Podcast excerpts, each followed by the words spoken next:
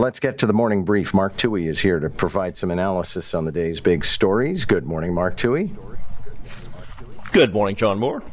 Uh, let's talk about, and you know, this is something you'd have a familiarity with from your days in the mayor's office, but uh, numbers confirm there's a spike in violence on the TTC.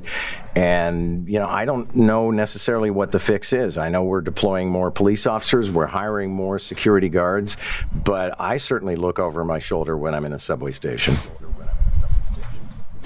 Yeah, it's very interesting. I mean, we've talked, uh, or at least I've talked and wondered aloud whether or not the uh, increase in violence on Toronto Transit was real or just, you know, perceptual because we spend so much time listening to every single story about every single attack.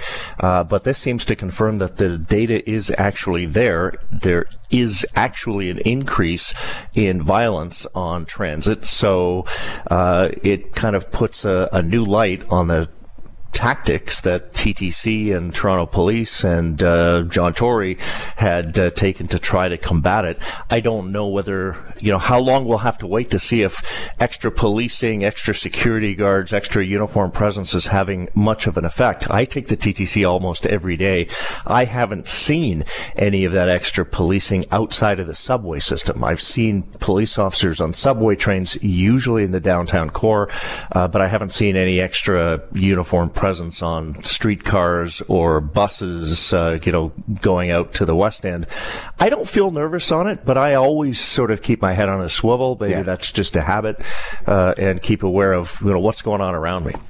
Well, I guess as a former guy in the Canadian Armed Forces, you're kind of always on watch.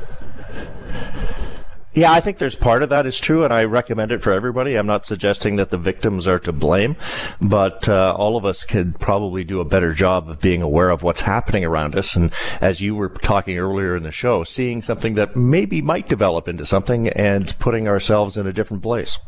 Former Toronto Police Chief Mark Saunders is mulling a mayoral run. You've run campaigns. I'd be very curious for your thoughts on this.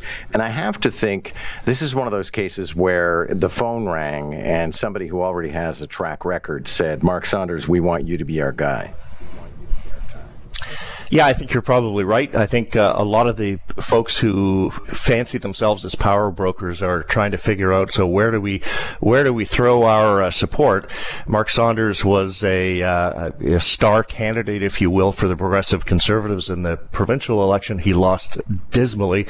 Um, you know, sometimes success in one area of endeavor doesn't lead to success in another. And I would say police officers, police chiefs in particular, and generals make lousy politicians politicians. Mm. And there's a lot of uh, reason behind that. But I don't think he really has a hope of winning. Uh, but I do think he is more than just considering. I think he's actually planning to run at this point. He has a campaign manager. And because of the vagaries of elections law, uh, you know, we're kind of in a gray zone right now. We know there's an election coming, but there hasn't been one declared. And until the election period starts, the campaign period, you cannot officially spend money or raise money. And so so we couch it in terms of, well, an exploratory committee has been struck to look at whether or not this person should run. That's basically uh, a dodge to allow them to start raising money and organizing without officially raising money and organizing.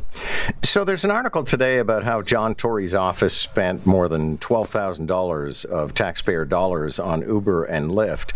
And I, whenever I see a story like that, I think, okay, well, I need some context here. Is that a big deal or is it not a big deal? You served in the mayor's office. Is it a big deal?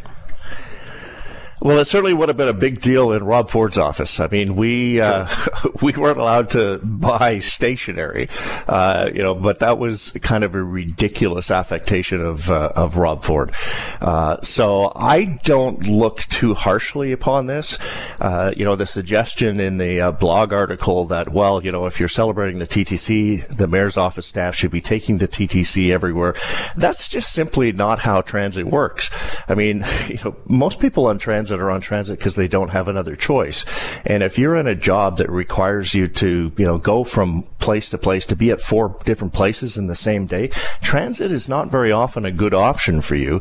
And if you're taxpayer funded, you know, how much time do we want to spend paying municipal staffers to be sitting on buses when they could hop in an Uber, get to where they're going, do their job, and then move on to the next task? So I'm not particularly fussed about it. Yeah, and also worth noting, it's the law. Uh, female employees of any enterprise uh, have to be sent in a taxi, a paid for taxi or Uber in the night hours when, for example, the TTC isn't operating. So, yeah, I'm not going to get that exercised about it. I want to take advantage of your particular expertise to ask you a question, because uh, again, this is one of those things where interesting, but what does it mean? Uh, China has been dropping uh, buoys or buoys, uh, surveillance uh, devices into Arctic waters. What's going on there? Yeah, it's. I think this is something worth uh, paying attention to because Canadians and our government don't pay much attention to what's going on in the Arctic. Uh, Canada is the only country on Earth that believes that our territory goes up to the North Pole. Everybody else thinks it pretty much ends at the continental sort of uh, boundary, and all those islands and all that water up there is international waters. Uh, China has been very aggressive in moving into the north, even though China does not have its own Arctic frontage. They're building an Arctic Arctic uh, Navy. They're building uh, nuclear submarines designed for Arctic operations. This is just another example of China having a look see at what we're doing up there and what the waters are like up there. These buoys would provide the intelligence information that they would need to operate nuclear submarines under the ice and in our waters. Uh, this is something for Canada to pay attention to, and we need to actually buckle down, spend some money, and be able to operate up there because right now we really can't. I think you're absolutely right that this is going to become a vitally important and strategic area. And one of the major reasons would be now that the big thaw is on, you don't need the Panama Canal to be able to transit, uh, you know, across the, the planet. Yeah, and there's uh, tons of natural resources up there, including uh, natural gas and oil deposits, but also, uh, you know, fish stocks and uh, mineral resources on those islands. I mean, this is going to be frontier, you know, Wild West if we don't get up there and do what we did, uh, you know, by putting RCMP up there, but we need to stake our claim. And we need to do that more than just rhetorically. Okay, I'm curious about your thoughts on this. Maybe you'll disagree with me, but I just don't understand the wisdom of taking a beach that is very popular with the sort of boho crowd on the islands and turning it into a concert venue. But that apparently is the plan. Well, Toronto probably need Toronto needs about a five thousand seat uh, indoor outdoor amphitheater kind of thing. It, I'm not sure that it makes sense to transform Hanlan's Beach into uh, a destination for tens of thousands of people to go party. It will annoy all the people who live on the waterfront, and it will annoy members of the uh, the gay community who are a powerful political force. I don't think this has been very well thought through.